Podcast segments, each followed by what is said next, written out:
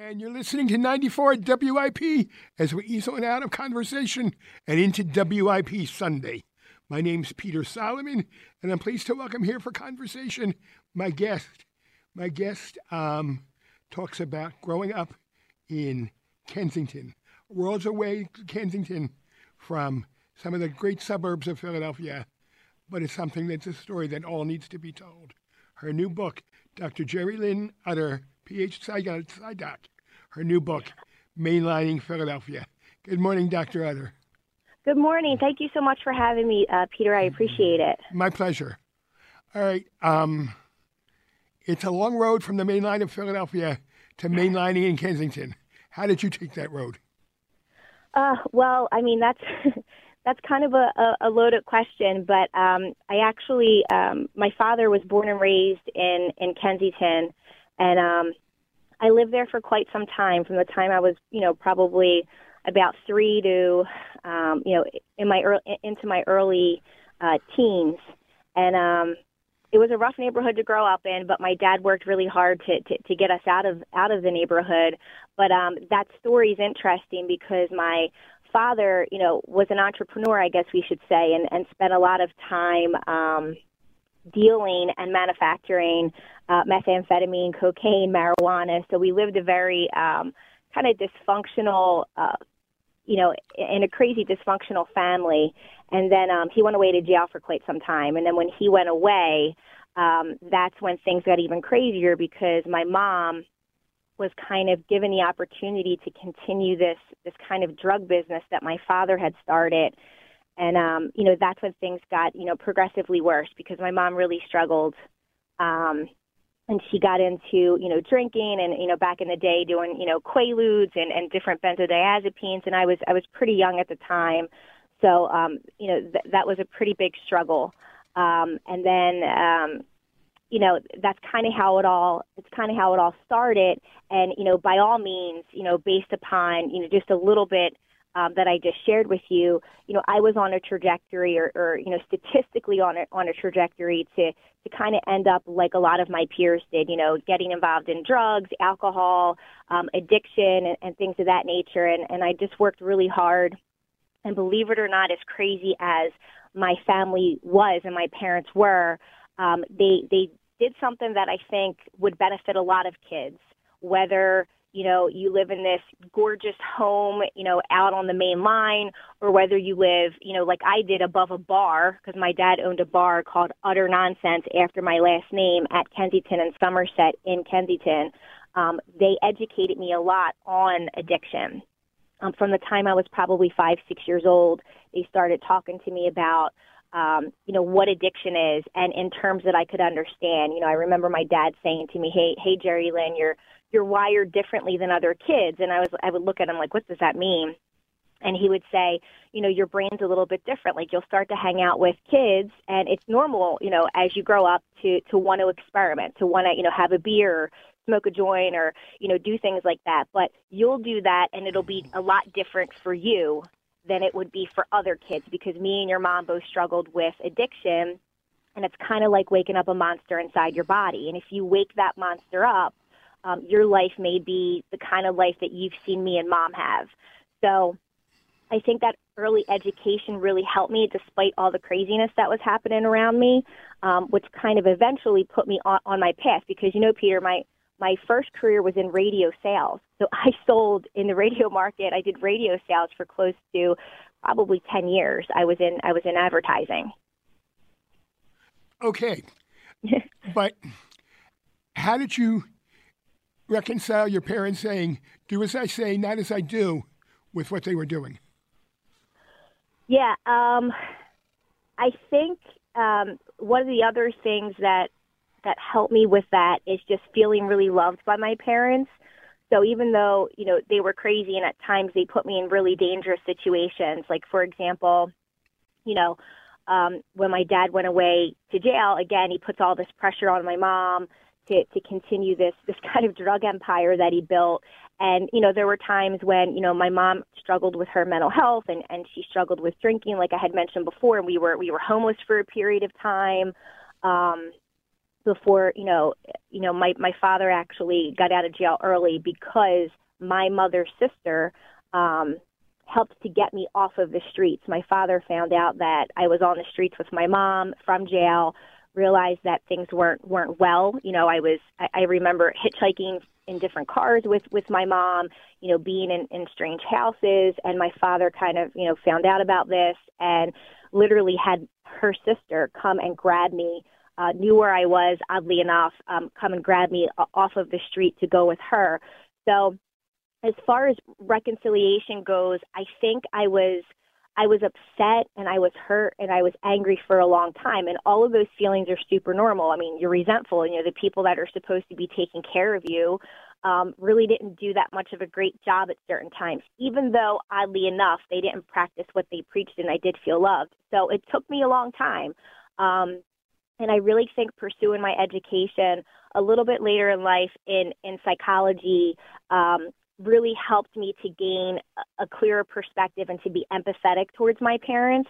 Um, when you when you enter into a, a doctoral program, you know, in psychology, um, it's it's highly kind of recommended that you do some self work, that you engage in your own kind of therapy.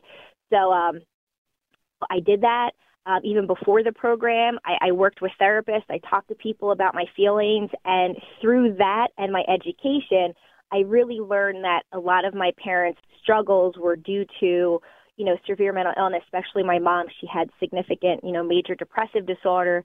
And, and with my dad, it was, you know, it was more, you know, drug addiction and things of that nature. So getting that knowledge and that education allowed me to be empathetic to what they were doing and inadvertently what they were doing to me as opposed to kind of festering and harboring that that anger and that resentment and those really bad feelings. Because holding on to feelings like that you know ate away at me. Um, it didn't make me feel better to be angry.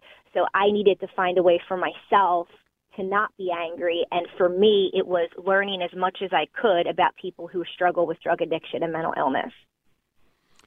As a child you were in school, friends, teachers. Yeah. All right, Geri, what does your daddy do for a living? um, my dad was a kind of a, a smart cat a little bit. There was no formal education there.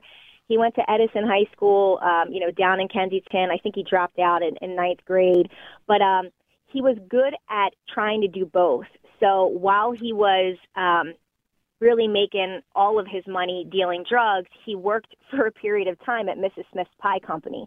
So, and that wasn't a lot of money, but what he would do was kind of work in a legal way in order to take attention off of him regarding what he was doing in an illegal way.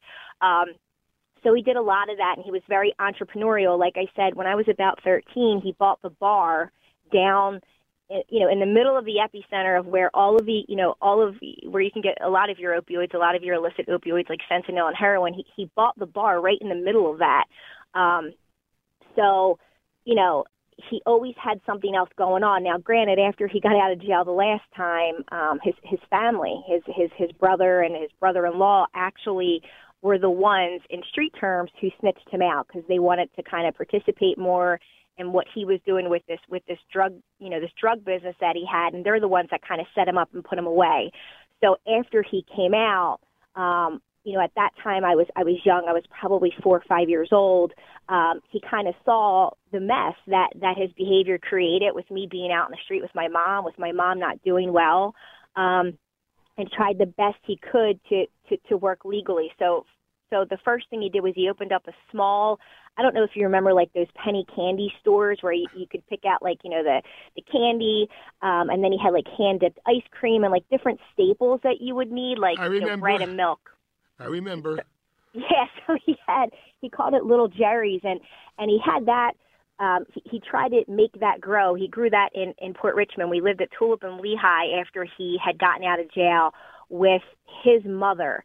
And it was a really run down building. And the basement of the building was pretty cool because it had been a business in the past. So he scrounged up, you know, whatever he had left over from from hustling and opened up this this candy store. So when you go from from dealing, you know, large quantities of illicit drugs and doing them to getting out of jail, trying to be clean and then trying to live a clean lifestyle, as much candy as you try to sell, it really can't provide for a family. So he would he would kind of do things like that. Then he had a masonry business and he did he did construction and that's what really helped us get from living down in a bad neighborhood to moving out to northeast Philadelphia for a period of time before he went and and bought the bar.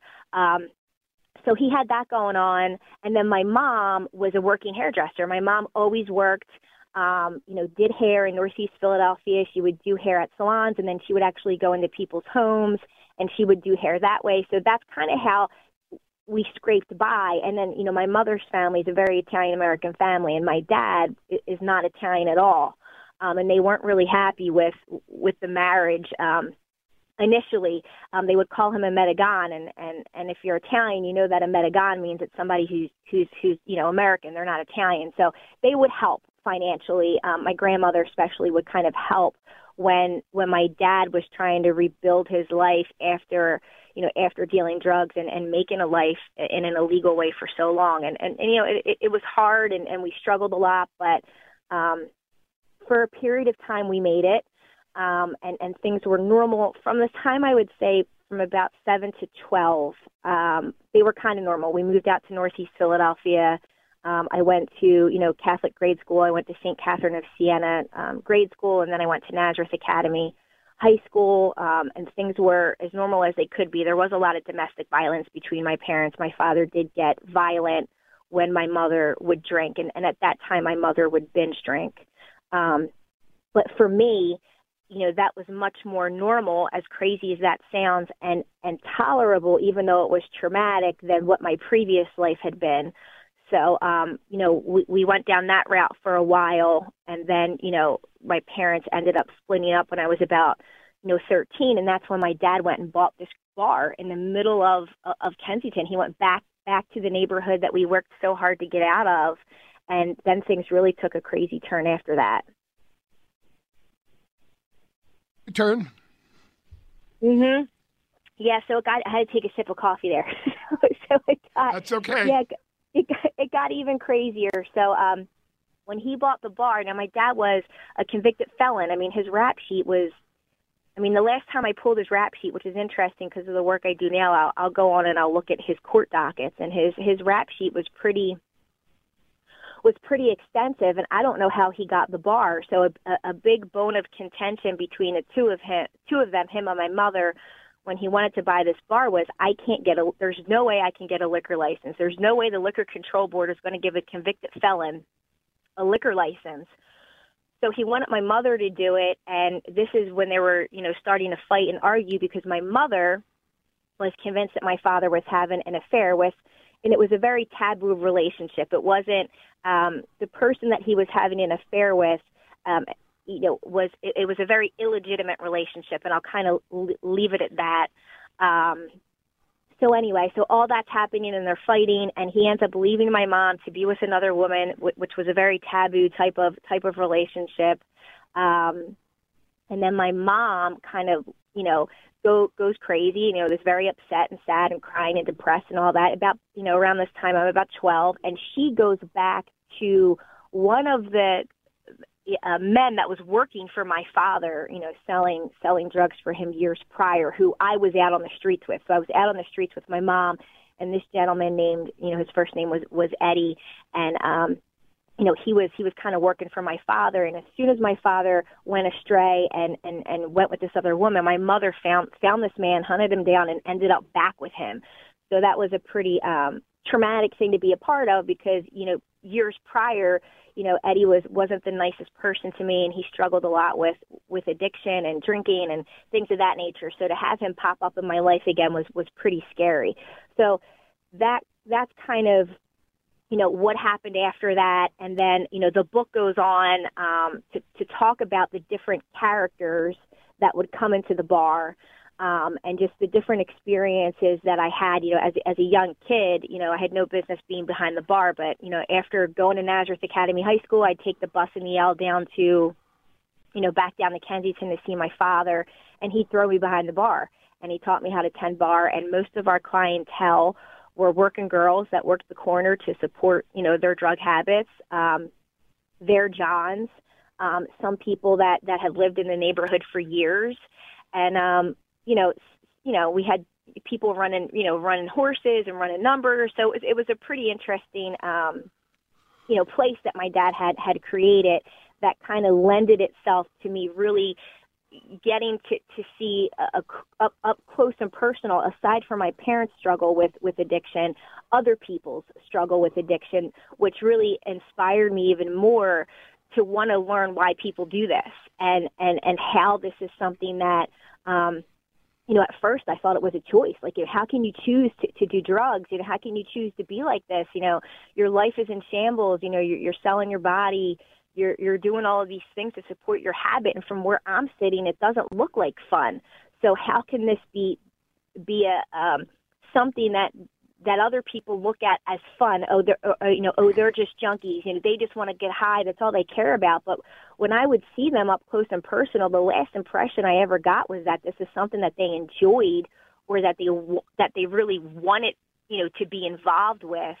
Um, and that's when I really started to, to study addiction as a neurobiological midbrain disease and, and, and look at it from that perspective. And, you know, that really kind of opened up, opened up a, a lot of, um, you know, a lot of understanding and, and, like I said, empathy for me. And you're listening to WIP Sunday here on 94 WIP All Sports Radio. My name's Peter Solomon. My guest this morning, Dr. Geri Lynn Utter.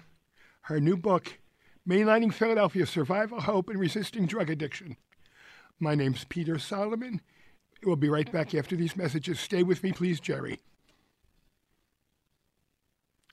Just say listen to Dr. Geri Lynn Utter, PhD Psych, PsyDoc, author of the Hi, new how are you? Hi, author of the new book, Mainlining Philly, Survival, Hope, and Resisting Drug Addiction, here on 94 WIP.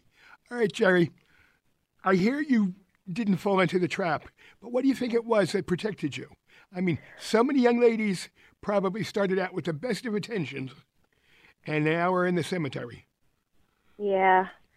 Yeah, I mean, I think a lot of it was the fact that, you know, in the midst of the craziness and the dysfunction that was happening in my home, um, there were there were moments of what I would consider you know normalcy, even though that probably wasn't the case. And during those moments, it was those conversations that my parents had with me. It was them kind of disclosing and sharing with me, you know, not all the not all of the you know the extra because there was a lot of extra and, and, and a lot of inappropriate things that, that that they did that they that they didn't share with me when I was younger, but just kind of being really 100% with me and being real with me and just sharing with me the stuff that they did regarding their drug use and regarding, you know, my mom, you know, t- you know, has talked a lot about, you know, being depressed or feeling depressed and and being anxious and a lot of that stuff is is taboo in homes a, a lot of people don't talk about mental illness. A lot of people don't talk about drug addiction because it's almost like it's a dirty word or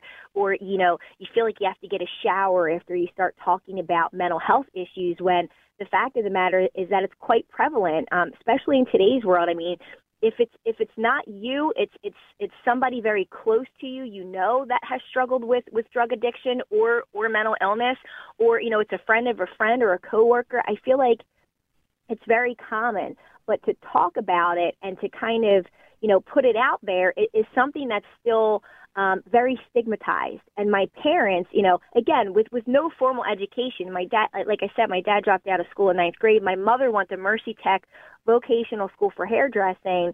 Um, you know, way back when, and and and again, no formal education, but they they made that point starting at a young age. I mean, and and and as a psychologist, it's it's when you're young um, you know, when you're, you know, six, seven, eight, you know, even prior to middle school, when you see a lot of the a lot of the DARE programs and a lot of the, you know, programs that are placed into into schools talking about, you know, not getting into or not using drugs. But even before that, if you can keep an open dialogue with your kids, which is what my parents did for me, um, that's really what helped me.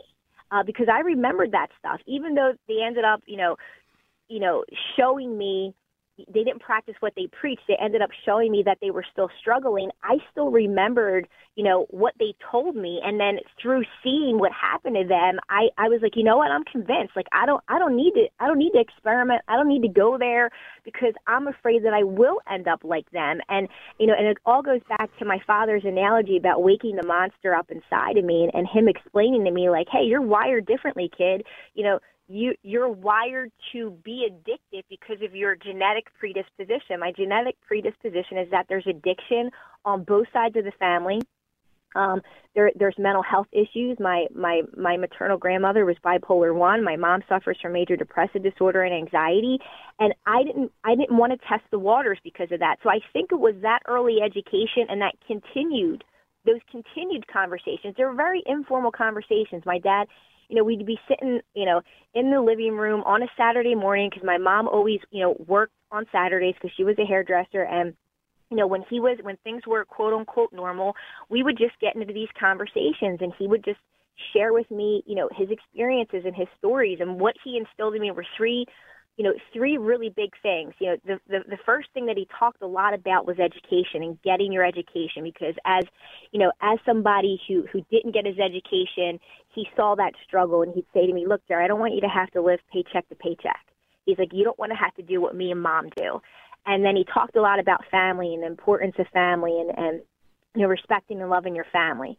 And then, you know, he talked, you know, he talked a lot about God. He wasn't, he wasn't necessarily religious person, but he was a spiritual person. So he always talked about those three things. So that early education, instilling that in me, and then in, in conjunction with with that, it was confidence. You know, as a young girl um, or young boy, it doesn't matter. You know, you go through different stages in life, especially you know pre-adolescence. Adolescence is a yicky time for a lot of people. I mean, you have a lot going on hormonally in your body. You start to get, you know, peer pressured. And my parents did a good job of making me feel confident and empowering me. Um, telling me, my father would always tell me, look, kid, you can do anything you put your mind to. You know, I believe in you. So to have somebody give you that confidence and believe in you like that, and then give you that, that street education about, you know, don't do the same thing that I did, I think is what helped me. Maybe I also have a guardian angel out there because, you know, Peter, by all by all statistical, you know, analyses, I really should be out there. So, I, I mean, those are the two things when I thought about it. And believe me, I thought about it. I've analyzed it a lot. Those are the two things that I've come up with that I think have helped me, you know, through this time. Also, as crazy as, as, as things were, they, they worked really hard to, to get me a good education. So, you know, I went to Nazareth Academy High School for girls and, and, and, and the, the women, you know, that are now, you know, my, my soul sisters, you know, for life, you know, I met them there. They were a good influence, and and they're still my best friends to this day. Rayanne, you know, Angela, and and Sue Rexon. You know, Sue's actually the the godmother to to my two kids. So, you know, they try to put me in good schools um, and I think having that and having, you know, a good guidance counselor and, and teachers that I looked up to, I think that also helped me because I looked at them as role models. Um, so I think things like that kind of put me on the right path. But I, I do have to give credit to, to my own um, kind of you know resilience and internal strength for, for wanting to stay on that path because there were times when it would have been really easy for me to get high. I mean, when you have your your your you know your mom who's who's you know you know at first my mom started with Percocet and Vicodin. Know, she's popping Percocet and Vicodin and she's drinking, and then what you know this is in the book. What was crazy about it is she ended up doing that with all of my friends because my mother never wanted me to go out of the go out of the house and and and party as a teenager. So you know, when she and my father started to struggle, she literally brought the party to my house. I mean, there were keg parties at my house with my friends that my mom started partying with um, during this time, and and I was too I was too afraid to do anything because I kept on thinking about that monster, and um, and I think that that's what you know that's what helped me, and and then a lot of those friends, unfortunately, um, that I was hanging out with. I mean, I think I lost you know six friends uh, my sophomore year of high school, these these girls, you know, these individuals didn't go to Nazareth, but you know, from from the neighborhood due to heroin overdoses. So, um, you know, it, it it was definitely hard. It was it was tempting at times, but um, I believed in myself, and that's what kind of kept me moving forward. All right, you had teachers in your life, you had adult professionals in your life, both for your life and in your parents' life. Your mm-hmm. father coming out of jail, probation, parole. Oh yeah. All those things. Did anybody help or did they hurt? Me? Yes. Um, the the I remember my guidance counselor at Nazareth Academy, Miss Janata, um, and she helped. She was the only person outside of you know e- even my girlfriends in high school. I, I even tried to keep it from them, the girls at Nazareth at first, how how crazy things were at my house. But she helped me. She's the only person I felt comfortable talking to about what was happening in my home. Um, so that's one person, you know, in a school setting was my guidance counselor. I felt safe with her. She made me, you know, she she created a, a rapport between the two of us that made me feel safe.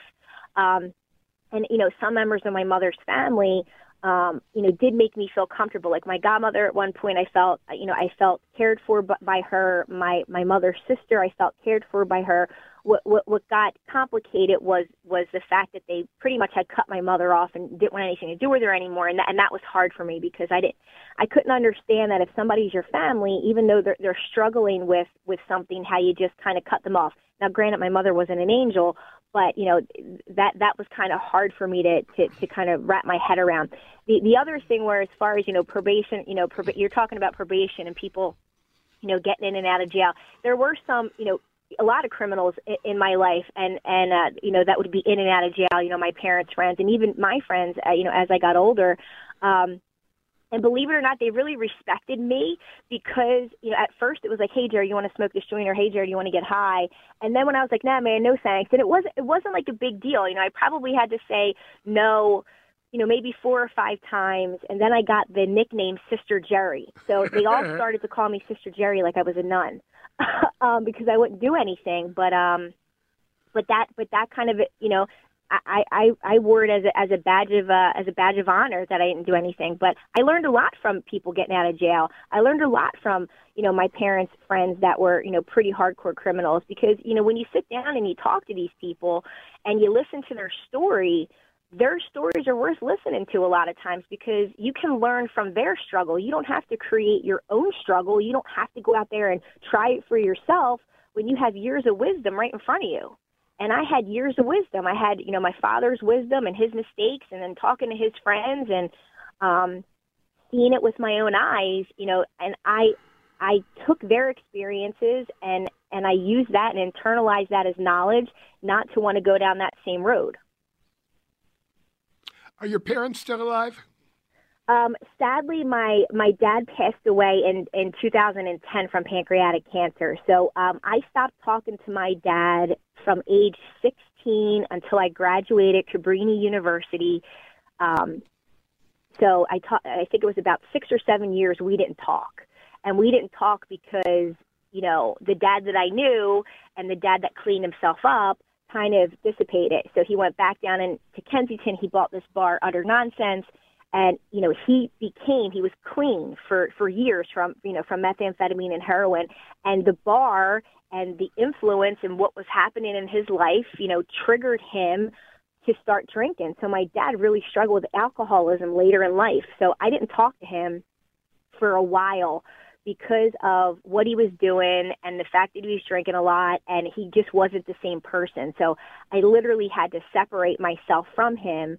And looking back at it, I think I did it because I wanted to idealize him and I wanted to remember him as the dad that had those conversations with me on Saturday morning.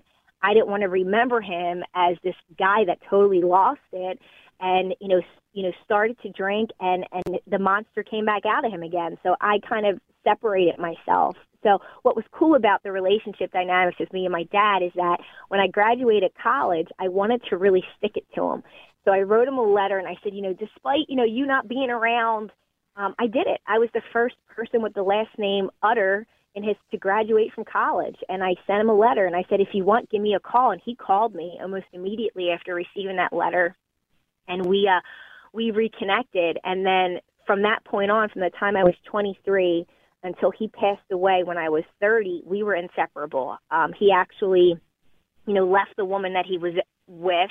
He had two more children. I, I have a half brother who's 25 and a half sister who's 18 from my father.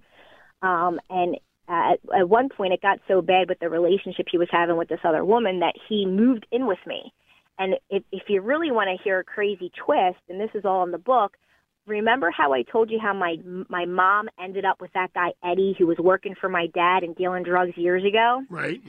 Well, she ended up with that guy after they separated and she had a child with him. And now I have a half sister who's 25. So I went from being an only child to having these half siblings. Well, that half sister that's now 25 my father, my biological father, became her foster parent because my mom really started to struggle with heroin a lot um, and really, you know, was not in the picture. And her father, you know, the guy that used to work for my dad, Eddie, same thing, started to struggle with a lot of drugs and alcohol. So when my sister was 10, I ended up taking her from my mom and her father and raising her. And lo and behold, the person who had just moved in with me not that long before that was my father because he left this woman. So I needed help. I was working in radio, um, and you know how it is, Peter, with radio. Like when when you're in sales, you're you're at these live broadcasts, and I was in my 20s, and I was having a blast, and I needed help. So my father moved in and actually ended up helping me take care of my half sister, um, and her her name's Dominique. We call her we call her Nikki, and um, and he raised he helped me raise my mother's daughter um, for quite some time, and then I ended up um, you know getting engaged and, and meeting a great guy named named Greg Godfrey, and um, very different family, you know, very upper middle class family. Had really no idea how crazy my family was. I kind of I kind of worked really hard to hide how crazy my family was because I wanted I wanted Greg to like fall in love with me first before I kind of started to introduce him to the fact that I was raising this young child that my father was living with me. Um, but anyway, we had a, we had a great relationship um, until he passed away. Um, so after I had met my husband, um, I moved out of my apartment. My father moved in down the street from where my you know where me and my husband lived.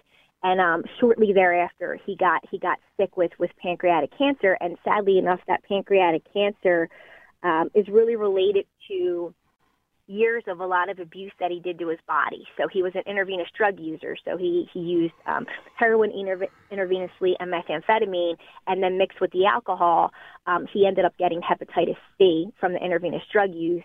Uh, with the with the hepatitis C scarring the liver and the scarring of the liver is cirrhosis, in conjunction with starting to drink, um, his liver was in really bad shape and with that whole gastrointestinal system with the liver, the gallbladder, the pancreas, that really takes a beating. Um, you know, when when you use drugs for an extended period of time, um, and then he was also diabetic. So all of that kind of created a perfect storm, and and and made sense as to why why he would get pancreatic cancer. So he died in uh, September third, uh, 2010 and I'm, I'm happy that I got those years with him um, because we hadn't talked for so long, and and you know we got a chance to reconcile and and and create a good relationship with one another. My mom's still alive, um, and my mom's actually listening um, to, to the show right now. Uh, my mom can, you know, from I would say about 95 until you know, throughout the years has struggled um, with opioids, and it, it's been an ongoing struggle for her. Um, she's been clean and sober from opioids um, since December of 2018. Um, but you know, though she's doing great, you know, as far as you know, utilizing opioids is concerned, she still does struggle with mental health issues. So she does, you know, still struggle with depression and anxiety, and she does, you know, she does seek help for that, and she does talk to someone. But every day when you're in recovery, whether it's from substance use or whether it's recovery in a general mental health sense and you and you're working on trying to work on yourself when you have mental health issues every day is a new day and every day it, you have to work. You can't put your recovery on the back burner and say i'm not going to do it today because it's easter sunday or i don't feel like doing it today because it's rainy out. So every day you know she, she does what she has to do to you know to work on herself um, you know, in order to try to, to, to stay clean and sober and, and to stay healthy. Well, congratulations to you and to her. Yeah, thank you. and you're listening to Con- WIP Sunday. My name's Peter Solomon. We'll be back in just a bit.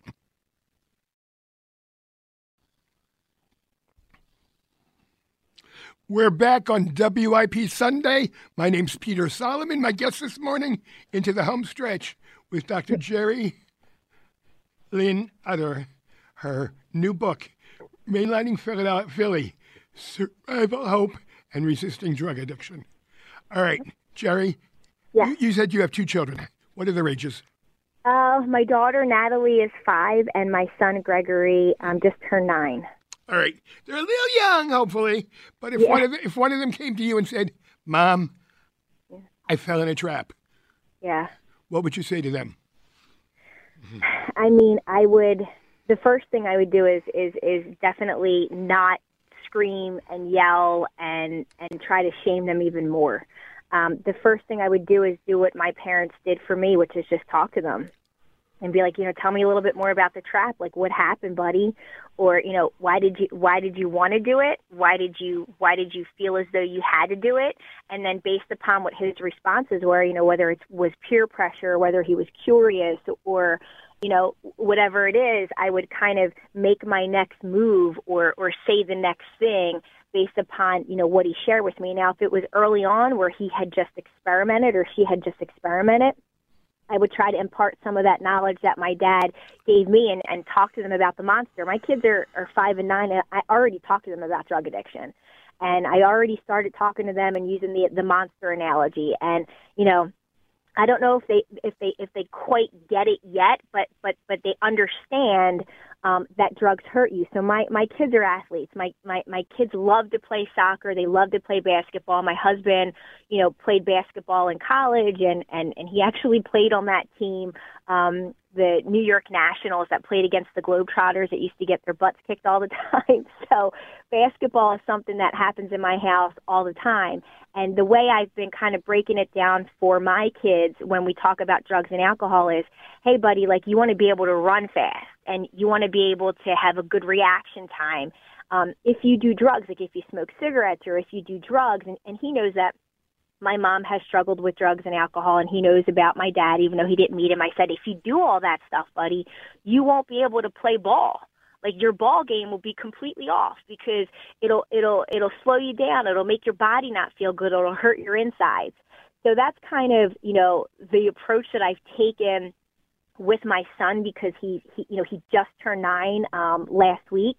And I'm, I'm trying to have it resonate with him from a place that he understands because he loves basketball and sports so much. So I'm trying to say, hey, if you do this, it's going to hurt your ability to play. Um, so that's kind of the approach I'm taking out, and I'm mixing in, you know, the conversation about waking up the monster because when they see me, another thing that kids look at are their parents' behaviors. So um, if they see me drinking all the time, or if they see me smoking all the time, um, even though you know they know that they shouldn't do it but they but they see me constantly doing it that's a risk factor. Now i know that sounds funny because i saw my parents doing it all the time um and i was afraid to do it but i think it's because of the of the in-depth conversations they had. But if they see what my perception is of of of drinking and and smoking and they see that me and my husband don't partake in that then i'm hoping that that that'll just be something that's that's ingrained in them. However, I am I'm also super realistic. I mean, again, you have those adolescent years. You have those times when kids are going to want to experiment and kids are going to want to try things and sometimes they try things to fit in and um sometimes they try it just because they want to see how it'll make them feel, but you know, my kids are wired the same way I am and it's in them. They have that addiction predisposition that they have that genetic vulnerability and it will be you know similar for them maybe the way the way it is for me that if they go there and if they try it you know you know kid a may be okay. Kid a may try it and and do it a couple of times and it may not be their thing and they'll be okay with it. But my kid and myself we're more kid b. So if we try it we're going to kind of activate that that part of the brain that's like wow we really like this. And and then then that's when liking it and using it turns into compulsive using, and then compulsive using turns into uh, dependency, and then dependency turns into addiction. So um, again, explaining that to a nine-year-old isn't going to resonate with him. But what does resonate with him at this point is is keeping his body healthy, and and that's my message to him. If you if you partake in this stuff, even if you try it, it will mess with your game. So that's kind of the messaging that I give them today. Do you have a private practice? Um, I um, right now, the majority of work that I do is with a pharmaceutical company. I work in medical affairs as a clinical psychologist, and we make a uh, medication that helps people get off of illicit opioids. So it helps somebody, um, you know, make the transition from, you know, utilizing heroin or utilizing Ox- OxyContin. It's a medication that helps them transition off of illicit opioids so that they don't have to go through you know terrible withdrawal and and and, and feeling very bad. Um, and what I do in that role is I educate medical doctors and prescribers around the country on the disease of addiction. And I talk to them specifically about the medication. And then I also um, still consult with uh, forensic cases. So I still, oddly enough, because you know my dad spent a lot of time in jail, I guess I like it there too. So I, I work closely with the court system, um, and I consult on cases for judges and for the probation department, um, assessing um, consumers, you know, people who are incarcerated, assessing incarcerated individuals' mental health, and figuring out a good plan for them prior to being um, discharged from from jail so that they that when they get out into the community, they have a good mental health plan um, set up for them. Well, if someone who retired from probation pro work after 35 years. I'm glad you're still there. Oh, that's awesome! I didn't know. So, so you worked in the probation um, county department? Proba- county probation, yes. What county were you in? Philadelphia. Oh, that's awesome! Yeah, and that that that is a thankless job um, and it's a hard job. So the fact that you did that for 35 years is super impressive. I talk to probation officers on a regular basis, and you guys really grind it out. So thank you for all of your all of your service for all those years in Philly County, nonetheless. My pleasure. If we learned one thing from mainlining Philly, what would you want us to learn? Um, the main thing that I want this book to be is a source of of inspiration and a source of hope because you know, I'm sure there's a lot of other kids, you know, out there right now that that were like me, or a lot of other people out there right now that that were in the same situation as I was in, where the cards were completely stacked against me. Um, I should have been a statistic. I should be out there using or, or what have you. And I want you to know, I want them to know, and I want people to know, um, you can get out and you can make it. Um, you know, you just have to believe in yourself and love yourself enough and know that you can make it. We're not perfect. We're going to make mistakes. We're going to fall flat on our face. I know I've had, you know, failures throughout my life, but the one thing I did was I, I loved myself enough to, you know, get back up, brush myself off, and just keep on going. So I wanted to be a source of, of hope and inspiration for people who find themselves in, in, you know, a crazy family situation like I did. And then also um, for people who have family members struggling with addiction, I also think there's an educational part of the book that really talks about you not harboring the guilt for for a family member, a son or a daughter or a husband or a wife who's struggling with addiction because it's not your burden to bear. Yes, you probably weren't a perfect mother. We none of us are, or a perfect father or a perfect husband or wife or brother or sister, but I want people to know that it's not your burden to carry for someone else if somebody's out there and they're in active addiction, what you what you have to do or what you should do for yourself and for them is meet them where they are. When they're ready for help, be the first one there to drive them to rehab. Um, don't you know? Try your best not to not to enable folks. You know, well, my mom was in active addiction, I heard every story in the book. You know, can you know I need money for this because you know of of this really lavish, crazy reason. When all the while, you know, she was trying to get money so she so she could use. So I got slick to that after a while. And I never, you know, I didn't give her money. I said, when you want help, you can call me. Mom, if you're down Kensington and Somerset at three at three in the morning, you call me and I will come pick you up and I will be the first one to take you to rehab or take you to the hospital. So I think the other thing I just want to impart on people who have a loved one who's struggling with addiction is that you can't force them into treatment because they have to want it. You have to have to want it for yourself in order for the process to work. So just be there for them when they are ready. You know, take them to rehab if they want, you know, clothes or a pack of cigarettes at rehab. You know, you know, do that for them, but don't give them money and and and don't put that burden on yourself as if it's your fault why they ended up where they are because it, it's not. It, it, it's their burden um, just like recovery is their success. You can't take credit for someone's recovery, and you can't take responsibility for somebody's relapse or for their addiction, but you can be there to meet them where they're at and support them.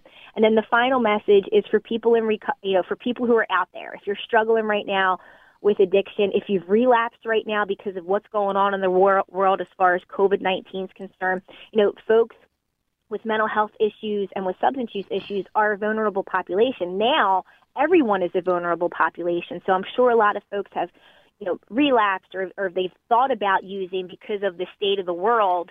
And, you know, the one piece of advice I want to give you is if you have relapsed, it's okay.